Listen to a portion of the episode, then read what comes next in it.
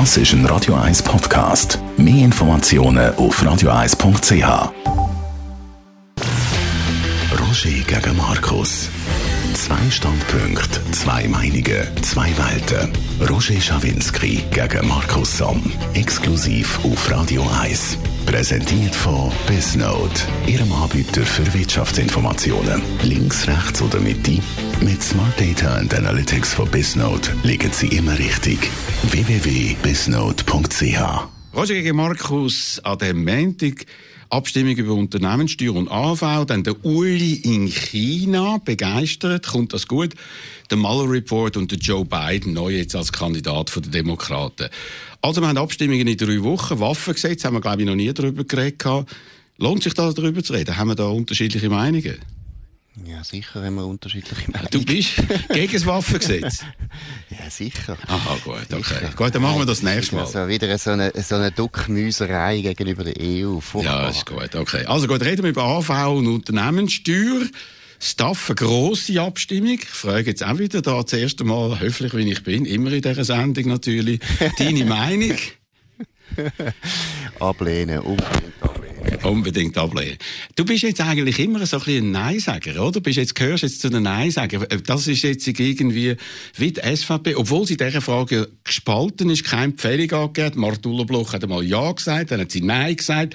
Und dann ist sie der Meinung von ihrem Vater Christoph, das äh, Blocher, das ist noch klar, und der Köppel sowieso gleiche Meinung. Und natürlich auch der Markus Somm. Ja, siehst eben, auf mich ist Verlass. immer, Absolut, Parteisoldat in Harvard. Ich bin immer gegen das, ich bin immer gegen die Lösung gewesen, und zwar habe ich es auch von Anfang an schon so geschrieben. Ich glaube sogar, bevor überhaupt jemand von der SVP sich geäussert hat. Und es geht jetzt auch nicht um Parteien, sondern es geht darum, dass es einfach keine gute Idee ist, dass man zwei Sachen, die völlig nichts miteinander zu tun haben, zusammen koppeln, damit äh, mehr als Volk das annehmen. Das finde ich absolut eine Verluderung von unserer politischen Seite. Aber es ist doch einfach so, dass man in der Schweiz nur weiterkommt mit unserem System von direkter Demokratie, wenn man Kompromiss kann machen, wenn man versucht, alles einzubinden oder möglichst viel einzubinden. Und man kann doch nicht gegen so etwas Opposition machen. Und der Uli Maurer, der SVP, ich glaube immer noch ganze SVP-Bundesrat als Finanzminister, ist total für diese Vorlage. Einfach, weil er sieht, wir brauchen eine Lösung, wir können das nicht nochmal und nochmal und nochmal rausschieben. Ja gut, aber man hätte durchaus innerhalb der Steuern können einen Kompromiss finden, wo nachher eine Vorlage gegeben hätte, wo der Stimmbürger kann wirklich entscheiden kann. Das Problem ist heute, wenn du bei der Reform von der AHV eine andere Meinung hast, zum Beispiel wie ich, wo findet, ich bin total dafür, dass man der AHV mehr Geld gibt, aber ich will gleichzeitig, dass mal strukturell etwas gemacht wird bei der AHV, weil das kommt nicht gut so. Dann kannst du das heute nicht mehr ausdrucken bei dieser Vorlage. Es ist in dem Sinne nicht ein Kompromiss, wie du vorher gesagt hast, der typisch wäre für die Schweiz, sondern es ist etwas zusammenkleben, wo man im Prinzip die Leute dazu zwingt, dass sie gar nicht mehr richtig Stellung nehmen können. Und das geht nicht. Und das haben wir jetzt 100 Jahre nie gemacht. Jetzt wollen wir nicht plötzlich anfangen mit solchen Trickli, die einfach nicht gut sind. Also gut, Vorlagen wären natürlich immer komplex und man merkt ja, viele Leute sind verwirrt. Die Grünen sind ja dagegen, die SP dafür, also die Linke ist nicht geeint, die Rechte ist nicht geeint und so. Die Umfragen sind klar, man wird dafür sein, weil man merkt, man muss jetzt endlich eine Vorlage haben. Und auch für den Uli Murr ist es wichtig, dass er das gönnt. Er kann nicht sich eine zweite sättige Niederlage le leisten in diesem Bereich. Und äh, darum bin ich natürlich der Meinung, obwohl ich auch Vorbehalt habe, wie du. Es ist jetzt nun einmal die einzige Vorlage, die da liegt. Und die hat Vorteile und die hat Nachteile. Aber der Nachteil von einer Ablehnung und das Ganze dann noch weiterziehen und dann Probleme bekommen, auch mit dem Ausland etc., ist es nicht wert, sondern man muss, wie sagt man da, ein bisschen mit äh, zusammengebissenen Zähnen muss man jetzt da Ja sagen. Und ich glaube, das wird auch passieren. Das kann schon sein, aber erstens tun wir ja nicht einfach abstimmen, damit Muri um Maurer sein Leben schöner ist, das ist das Erste. Und zweitens... Du schon eigentlich? Ich, also Nein, ich eigentlich... Ich, noch nie. Ich habe noch nie Rücksicht genommen auf den Uli Maurer. Also das, das, ist nicht der Punkt. Nein, ich finde grundsätzlich, man nimmt doch nicht Rücksicht auf einzelne Bundesräte, damit die irgendwie einen Erfolg haben oder nicht, das ist mir eigentlich egal. Das habe ich auch nicht gesagt. zweitens, ja, ja, ich weiß, aber das Zweite ist ja, es geht nicht nur um diese Vorlage. Wenn man eben das jetzt akzeptiert, dass das Parlament und Bundesrat einfach ganz verschiedene Sachen zusammenbindet, damit wir irgendwie nicht können Nein sagen können, dann macht das Schule. Und das ist vor allem das Gefährliche auch an dieser Abstimmung. Ja, man ganz kann ja Nein sagen. Man kann ja Nein sagen. Ja, du kannst nicht Nein sagen, wenn du wie ich, ich finde, die Steuerreform ist sehr nötig, die müssen wir jetzt sofort machen, das ist wichtig für unsere Unternehmen, das ist wirklich wichtig, gar keine Frage, aber wenn man es nachher verbindet mit der AV, dann bringt man eben andere, sehr negative Wirkungen ins Spiel, die ich nicht will. Und das ist genau der Punkt, ich kann meine Meinung gar nicht ausdrücken bei dieser Abstimmung. Aber wenn man nur die Steuerreform gemacht hätte, wäre die gesamte Linke dagegen gewesen, wäre runtergefallen. Und jetzt hat man einfach gesagt, man tut sich ein bisschen austarieren. Ist Politik. Ich finde, das ist Politik. Und äh, wenn das jetzt rein äh, staatspolitisch und äh, verfassungspolitisch in Ordnung geht, und das ist ja offenbar bestätigt worden, es hat da, glaube ich, auch keine Klage, dass das irgendwie Verfassungsnormen verletzt, dann bin ich der Meinung, es ist besser als die Alternative. Ja, ja das, kannst, das kann man schon finden. Aber ich finde grundsätzlich, erstens, es ist ja schon komisch, wenn man bei einer Abstimmung noch Verfassungsrechtler muss fragen, ist jetzt das in Ordnung oder nicht, da siehst du schon das ganze Stinkt. Macht man immer. du weißt auch, du weißt auch, wie die Juristen sind. Nein, das macht man nicht immer. Doch, man muss jede, jede, jede Vorlage, jede Vorlage oder jede Initiative muss auf ihre Verfassungsmäßigkeit überprüft ja, werden. Das macht aber, das macht aber die Bundeskanzlei und normalerweise nicht das Bundesamt für Justiz, wo lange nachher muss über das nachdenken. Schau, es ist völlig offensichtlich, dass es gegen die Verfassung ist, es ist gegen die Einheit der Materie. AHV hat nichts mit Steuern zu tun. Da kann man sich auf den Kopf stellen dreimal, es ist völlig klar. Warum wird es denn jetzt nicht akzeptiert? Noch eins, weil es der Bundesrat unbedingt will und schon deswegen müssen wir unbedingt Nein sagen. Es geht doch nicht, dass unsere Regierung uns auf diese Art hin das Licht führt. Das geht nicht. Und auch das Parlament, das ist ja eigentlich aus dem Parlament gekommen, der faule Eben, genau. Ist falsch, was du sagst. Das ist vom Bundesrat. Etwas, ja, nein, aber es ist ja der Bundesrat, der sie jetzt, sie jetzt aber sind also die Gro muss der Bundesrat muss die Vorlagen äh, vorlegen, muss einem Abstimmungsbüchlein das verteidigen. Am Schluss ist die Regierung die schuld. Gut, also, aber sind immerhin die grossen Parteien, vor allem FDP und SP, die da dafür sind. Also schauen wir mal, wie es rauskommt. Aber du bist ja gewöhnt, Abstimmungen zu verlieren. Und äh, wir wollen ja nicht, dass da alte Gewohnheiten, weniger als du. ich mache, das Strichli. Ich mache das Strichli. Okay, reden wir über den Uli in China. Er hat sich dort als äh, Fan von der Seidenstraße geoutet. Der Seidenstraße ist ein Euphemismus, tönt so harmlos, lieblich. Mit Seiden hat das gar nichts zu tun. Belt and Road Initiative heisst das nämlich. Auf dem See- und Landweg werden riesige Einfallstore nach Asien und Europa geschaffen, um die Weltmacht China auf diese Art und Weise zu befördern, mit aller Kraft, mit vielen Milliarden und vielen Mitteln und ohne Rücksicht. Findest du das gut, so wie der Uli Maurer dort auftreten ist? Nochmal Uli Maurer, sorry. Ja. also ich traue mir jetzt gar nicht sagen, wieso, wie du es formulierst, habe ich das Gefühl, du findest das auch kein gutes Projekt. Ich finde, man müsste im Westen eine richtige Haltung haben gegenüber China. Weil China ist wirklich ein Powerhouse, wie wir es noch nie erlebt haben. Die haben äh, verschiedene Sachen verletzt in den letzten Jahren, immer wieder Urheberrecht, haben ihre Mehrheit abgeschlossen, weitgehend gegenüber dem Westen.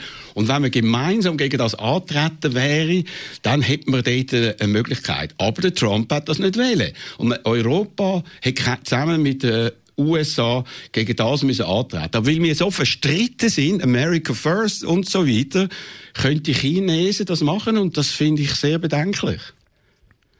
Gut, ich finde, das ist lustig, wie du das schilderst, weil ich bin an sich gleicher Meinung wie du, aber zweitens ist es nicht der Trump, wo das Problem ist, sondern der Trump ist der Erste, der überhaupt richtig darauf hingewiesen hat, dass das ein Problem ist. Vor dem Trump hat niemand darüber geredet, doch, doch. dass China sich nicht an die Regeln hält. Man hat es nur nicht können man durchsetzen. Hat nie, man hat nie einen amerikanischen Präsidenten gehabt, der das so aggressiv und so eindeutig gesagt hat und die Europäer machen sowieso nichts mehr, die Europäer sind sowieso Weicheier. Aber grundsätzlich sehe ich es gleich wie du, China ist gefährlich. China ist einfach gefährlich. Ich finde, wirtschaftlich ist kein Problem, kann man gut mit ihnen kooperieren.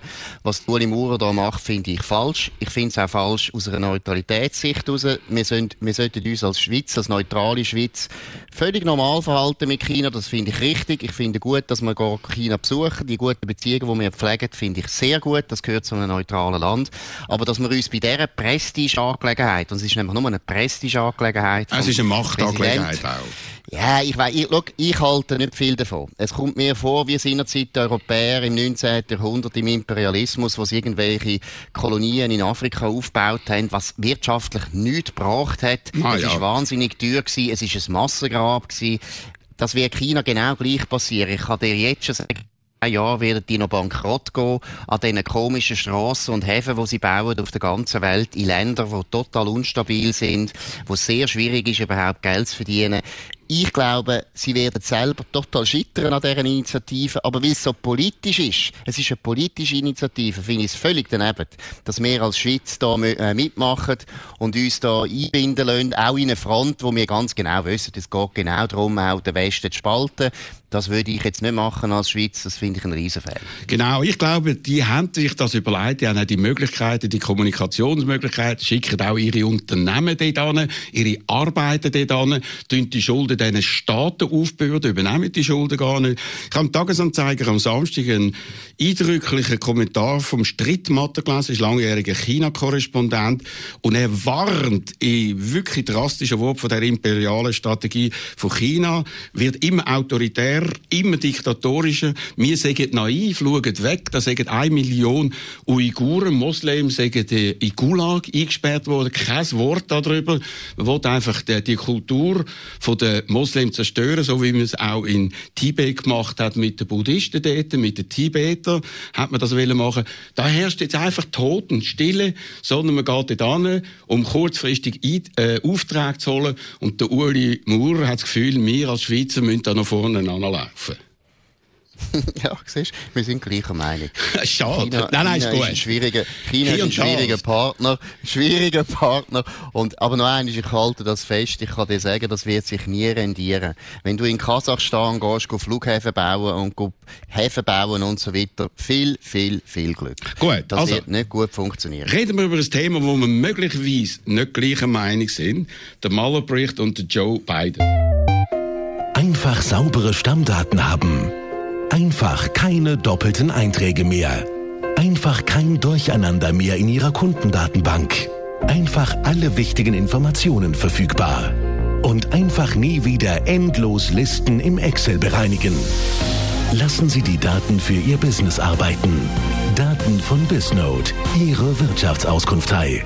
www.bisnode.ch der lange erwartete Malerbericht ist genau timed vor Ostern gekommen, damit wir zwei uns nicht darüber unterhalten können und erst jetzt zehn Tage später dazukommen. Aber wir machen es trotzdem. Also, Jetzt kommen wir, glaube ich, irgendwie auf ein Gebiet, wo wir nicht mehr ganz gleicher Meinung sind, Markus. Also deine Lesart von dem Malerbericht kurz zusammengefasst. Ja gut, das erste ist der zentrale Vorwurf, den man überhaupt gemacht hat. Trump ist weg vom Tisch, es ist völlig klar. Und du kannst es also in 17 Versionen kannst lesen, wie der Maler sagt, es hat keine Collusion gegeben. Es hat auch nicht einmal irgendwelche Amerikaner gegeben, die den Russen geholfen haben. Das ist nämlich auch noch wichtig. Auch nicht nur, es geht nicht nur um die Trump-Campaign, sondern auch sonst, außerhalb der Kampagne gibt es keine Amerikaner, die kooperiert haben mit dem Versuch der Russen, die Wahlen zu beeinflussen. Das ist die entscheidende, wichtigste äh, Aussage, die in diesem Bericht ist. Und das Zweite, was auch eindeutig ist, Obstruction of Justice ist ein Witz. Erstens ist es ein Witz, weil gar kein Verbrechen da ist. Es ist gar nichts was Trump hat müssen verstecken. Und zweitens hat auch da der Maler, obwohl er alles versucht hat, hat ein Jahr lang probiert, Obstruction of Justice nachzuweisen, er getraut sich nicht, zu einem klaren Urteil zu kommen, weil er ganz genau weiß, es langt längstens nicht. Das ist das wichtigste Ergebnis. Und drittens, Medien und Demokraten sind noch nie in so einer Defensive gewesen wie jetzt. Die tun es zwar überdecken, Roger Schawinski merkt es auch nicht, aber es ist eine unglaubliche Defensive und sie werden, werden noch lange an dem beißen müssen. Darf so. ich da vielleicht ein paar, was soll ich sagen, Einwürfe machen, inhaltlich? Also erstens, Collusion, was du gesagt hast, keine Absprache mit Russen, ist kein juristischer Begriff, ist auch nicht untersucht worden, schreibt der Maler ganz klar. Es ist gegangen um kriminelle Verschwörung, Criminal Conspiracy, die ist nicht festgestellt worden, stimmt, weil es fehlen viele Fakten, um eben so Criminal äh, Conspiracy feststellen unter anderem auch die Aussagen von Trump, wo sich ja nicht an einem Interview gestellt hat, aber dann in seiner schriftlichen Antwort 37 Mal gesagt hat, ich kann mich nicht erinnern, obwohl er früher mal gesagt hat, ich bin der Mensch mit dem besten Erinnerungsvermögen von allen Zeiten. Festgestellt worden sind über 150 Kontakte mit den Russen, klare Eingriffe in die amerikanische Wahlen als Hilfe für den Trump und das geht weiter. Zweiter Punkt, Justizbehinderung. Die ist in zehn Fällen, zehn Fällen dokumentiert worden. Es ist keine Anklage erhoben worden, nicht weil man es nicht gefunden hat, sondern weil es die Praxis ist vom Justizdepartement, dass ein Präsident nicht angeklagt werden kann. Das müsse der Kongress machen, schreibt der Maler. Und der Trump will jetzt das verhindern. Es hat hunderte von Lügen in dem Bericht. Seine Leute sind dokumentiert, wo sie äh, das als Lügen dargestellt haben. Auch das, was er gesagt hat, sagen Lügen in der Presse, ist jetzt dargestellt worden, gelogen hat der Präsident. Jetzt beschuldigt er sogar seinen ehemaligen Anwalt im Weißhaus, der Dan McCann. Er sagt ein Lügner, wie alle, die gegen ihn ausgesagt haben, unter Eid als Lügner bezeichnet. Dabei wissen wir alle, er ist der grösste Lügner von allen. Ja gut, also wer gelogen hat, ist jetzt zwei Jahre alle die Medien und die Chefs von der Geheimdienst, die immer behauptet haben, es sei alles klar ehemalige Chefs im Geheimdienst, zum Beispiel der Brennan und der Klepper, haben behauptet, es ist völlig klar, es hat eine Kooperation gegeben. Kooperation hat es gegeben? Ist dokumentiert? Und nein, das stimmt nicht. Eben, du kannst es nachlesen. 17 Versionen kannst du nachlesen, wie der Maler Zip. Und klar, es stimmt nicht, was du gesagt hast, dass nur eine kriminelle Verschwörung nicht festgestellt worden ist. Nein, der Maler sagt es ganz neutral. Er sagt, es hat keinen Hinweis auf Kollab Kollaboration, Kooperation und Koordination gegeben. Und zwar nicht nur von der Trump-Kampagne, sondern von niemandem, keinem einzigen Amerikaner. Und alle diese Kontakte, die haben nichts mit Koordination zu tun gehabt, nichts mit Zusammenarbeit. Die Russen haben probiert, in Kontakt zu kommen mit der, mit der, mit der Trump-Campaign, das stimmt. Aber die Trump-Campaign hat nie mitgemacht. Wer wirklich Kontakt gehabt hat mit den Russen, ist Hillary Clinton. Hillary Clinton hat ein Dossier in Auftrag gegeben und zahlt, wo ein britischer Agent mit russischen Quellen, mit Russen, mit dem Kreml wahrscheinlich direkt kooperiert hat, um irgendwelche Fantasiegeschichten zu erfinden, die überhaupt dazu geführt haben, dass man jetzt zwei Jahre lang das untersucht hat. Und das Interessante, was wird, wird laufen, ist, dass man das jetzt anfängt zu untersuchen. Das hat der Justizminister auch angekündigt. Logisch, dass alle in den Medien plötzlich schreien. Sie wissen ganz genau, dort liegt der Hund begraben. Man hat von Anfang an aufgrund von falschen Aussagen, wahrscheinlich von der russischen Regierung, sicher von russischen Quellen, hat man eine Geschichte geglaubt, wo einfach einem passt hat, wie man nicht hätte können akzeptieren, dass die Wahlen anders ausgegangen sind, als man hätte wollen. Die Leute, die die ganze Zeit behauptet haben, der Trump ist eine Gefahr für die Demokratie, die Leute sind die Leute, die wirklich eine Gefahr sind für die Demokratie und uns zwei Jahre lang jetzt an der Nase rumgeführt haben. Ich kann dir sagen, Roger, das kommt nicht gut raus für die Leute. Gut, also, das Gegenteil ist der Fall. Es ist jetzt dokumentiert, ich sage es nochmal, 150 Kontakte mit den Russen, unter anderem der Paul Manafort, wo genaue Daten, äh, Polling-Daten, also zu äh, Wählerdaten an die Russen geliefert hat. Man hat es das aber nicht mehr können weiter verfolgen wie andere Sachen, weil zum Teil eben die Aussagen dort nicht vorhanden sind.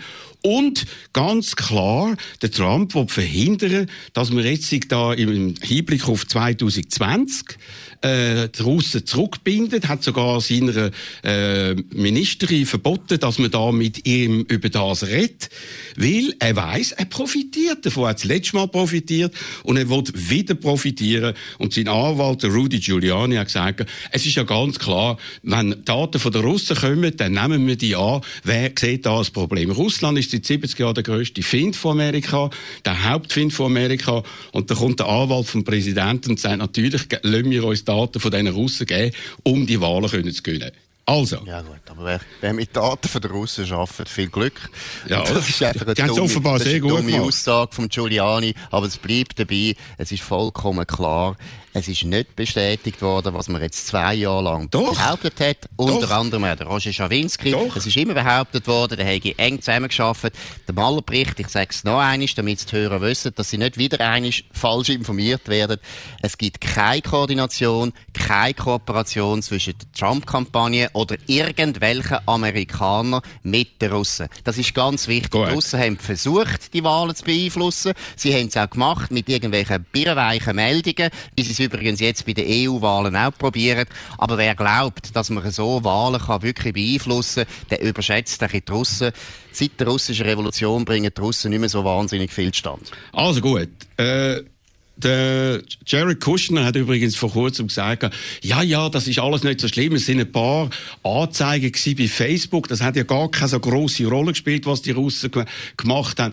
Aber ich möchte da nochmal festhalten. Einfach de, für unsere Hörerinnen und Hörer. Und die können das ablosen, weil das ist alles auf äh, Podcast. Ich habe immer gesagt, wir warten, bis der Malerbericht draussen ist. Erst dann ja, wissen wir es. Aber du hast das mir jetzt wieder unterstellt. Du hast immer unterstellt. Nein. Du hast immer unterstellt, es gibt das Nein, nein, nicht eben nicht. Ich habe immer wieder, du hast gesagt, es ist immer nichts, nichts, nichts, nichts. Jetzt, wenn man die 448 Seiten liest, dann kommt man auf hunderte von Sachen, die nicht in Ordnung sind. Und sogar der republikanische Senator äh, Romney hat äh, gesagt, das sei eine Katastrophe, was da passiert ist, die moralische Haltung innerhalb vom Weißen Haus. Und wenn du jetzt deine Haltung weiter vertrittst, okay. Aber jetzt haben wir unsere beiden Meinungen gesagt und jetzt machen wir da ein bisschen weiter und reden über den Joe Biden, der antreten ist als Kandidat. Das findest du sicher super. Äh, ich habe keine starke Meinung zu dem. Ich sage einfach, wenn die Demokraten den nominieren, ist das die einzige gute Chance, die sie haben, Trump zu schlagen. Das bin ich überzeugt. Ah ja, das ist ein interessanter. Biden ist ein Zentrist und Biden ist, ist auch nicht so ein wahnsinniger linker Demokrat wie die anderen, die jetzt äh, sich äh, zur Verfügung stellen. Also von dem her, Biden ist meiner Meinung nach der gefährlichste Kandidat überhaupt. Aber ich glaube nicht, dass er nominiert wird, weil die Demokraten sind so nach links gegangen ja, ich habe das Gefühl, beiden haben keine Chance. Gut, also ich glaube, er hat die Chance übergönnt, weiss ich nicht. Ich will es jetzt noch festhalten, nur dass du nicht sagst, ich habe das Gegenteil gesagt. Also, mhm. der ehemalige Vizepräsident, seine erste Botschaft war ja gewesen, wo er gesagt hat, er kandidieren, er will die Anständigkeit zurückbringen, um klaren Gegensatz äh, zu machen zu Donald Trump. Und dass der Donald Trump ihn ernst nimmt, hat man gemerkt, dass er den Biden schon ziemlich heftig angegriffen hat. Vor allem die Haltung von Trump gegenüber weißen äh, Rassisten, der White Supremacist, ist in den Vordergrund gekommen, wo ja der Trump dort äh, bei Charlestown ganz eine seltsame Aussage gemacht hat und das hat der Biden aufgenommen. Und was haben wir erlebt? Zwei Tage später einen zweiten Anschlag von so einem White Supremacist, weißer Rassist gegen eine Synagoge in Amerika. Und äh, man hat gesehen im letzten Jahr, die Hate Crimes in Amerika haben zugenommen und vor allem von diesen weißen Rassisten, nicht von den äh, Islamisten. Angestachelt natürlich von einer Politik gegen braune und andersgläubige Einwanderer, die werden verteufelt. Das führt dann bei den Weißen zu irgendwelchen Gefühlen, sie sind bedrängt im eigenen Land, unterstützen den Trump und die craziest Geier von denen, die nehmen dann einfach da, da die Waffen in die Hand und schlagen zu. Mhm. Das ist ja genau das Gleiche, wenn du einfach sagst, irgendein muslimischer Prediger, der irgendetwas erzählt, durch die Islamisten beeinflussen, das ist nicht der Fall. Nicht? Nein, look, Sicher ist das der Fall. Wenn er, wenn er selber ein Islamist, wenn er selber ein Islamist ist. Ja. Also die meisten, die meisten islamischen Prediger sind nicht Islamisten. Das ist eine ganz kleine Minderheit. Und bei den Weißen Supremacists ist es noch viel krasser. Das ist eine der krassesten Mitglied, äh, Minderheiten, die es überhaupt gibt. Das sind riesen, riesen Arschlöcher. Und die werden auch wahrscheinlich gefährlicher der nächsten Zeit, weil man auch wahnsinnig viel über sie redet und sie äh, ihnen ein schauriges, gutes Gefühl gibt, dass sie wahnsinnig wichtig wären. Das kann durchaus Nicht nur das, sie Nachahmer. Ich, ich, finde, ja, sie sind grauenhafte, grusige Siechen, aber es ist halt immer noch so, wenn du weltweit schaust, die meisten Opfer von Terroranschlägen sind übrigens selber auch noch Muslim, aber Täter sind immer noch... Wir reden von den USA jetzt. Ja, von den USA, da hast du recht, weil seit 9-11 sehr viel gemacht worden ist, dass Amerika viel, viel sicherer ist, was Terroranschläge betrifft. Dort kann sein, dass du recht hast. Nein, es ist so, statistisch. Ja nicht mehr. Aber noch eines, es ist völlig klar, weltweit gesehen ist Islamismus nach wie vor die grösste Terrorgefahr für alle Menschen auf dieser Welt. Man muss den Islamismus genauso bekämpfen, wie man die weißen Nazis soll bekämpfen, die überall zu sehr Löchern verhuurd Und ob das zu tun hat mit unserer Politik oder nicht, nein, es hat mit dem nicht sehr viel zu tun, sondern es hat damit zu tun, dass das Internet das erste Mal wahrscheinlich so vernetzt auf diese Art, bis früher noch gar nicht möglich war. Aber kann es nicht auch das, äh, tun, dass Medien, dass Medien wahnsinnig Freude haben an ihnen und mit fast einer, Ach, komm einem Voyeurismus oh, über jeden Nazi, der oben rumkreucht. Mal, es ist so. Nein, es ist so, wir geben eine wahnsinnige, wahnsinnige Bedeutung so. und Zahlen sprechen man bis jetzt noch nicht dafür. Es könnte sein, dass es noch schlimmer wird, aber es ist nicht Man so. hat versucht, zum Beispiel der hat auch seine Sachen ins Internet stellen, der, der jetzt das gemacht hat, da in Kalifornien, hat man bremst, äh, Gott sei Dank. Aber die Stimmung, wo eben die Weißen, vor allem die Mittelklasse oder die Unterklasse, oder? White Trash, wie es äh, negativ zum Teil heißt, dass die das Gefühl haben, das ist nicht mehr unser Land, weil es so viele andere hat, so viele Latinos und Schwarze.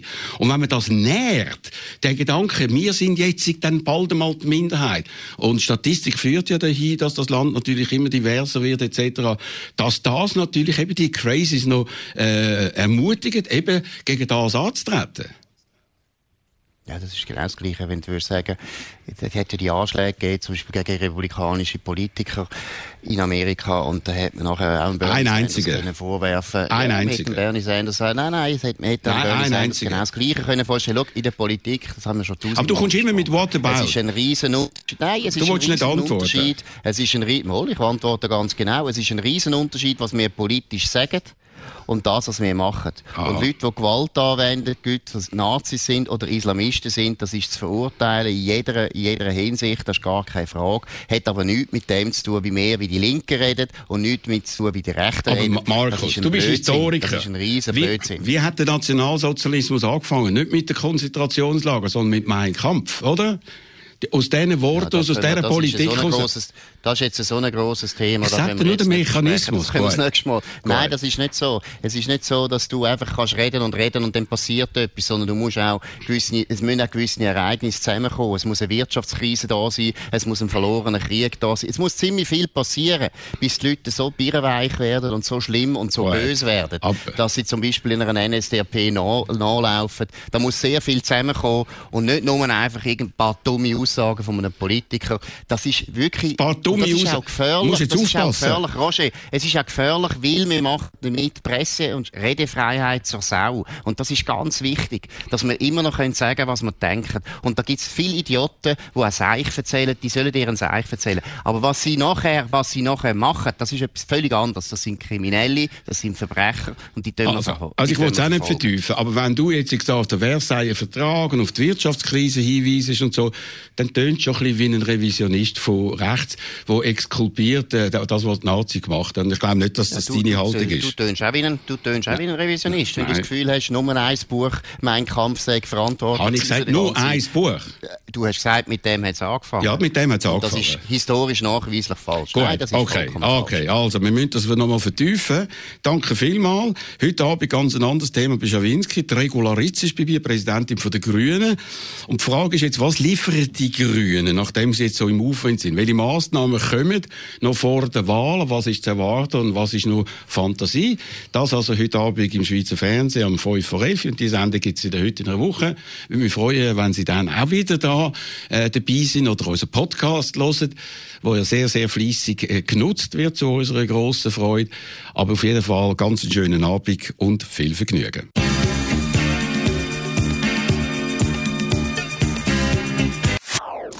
Das ist ein Radio 1 Podcast. Mehr Informationen auf radio1.ch.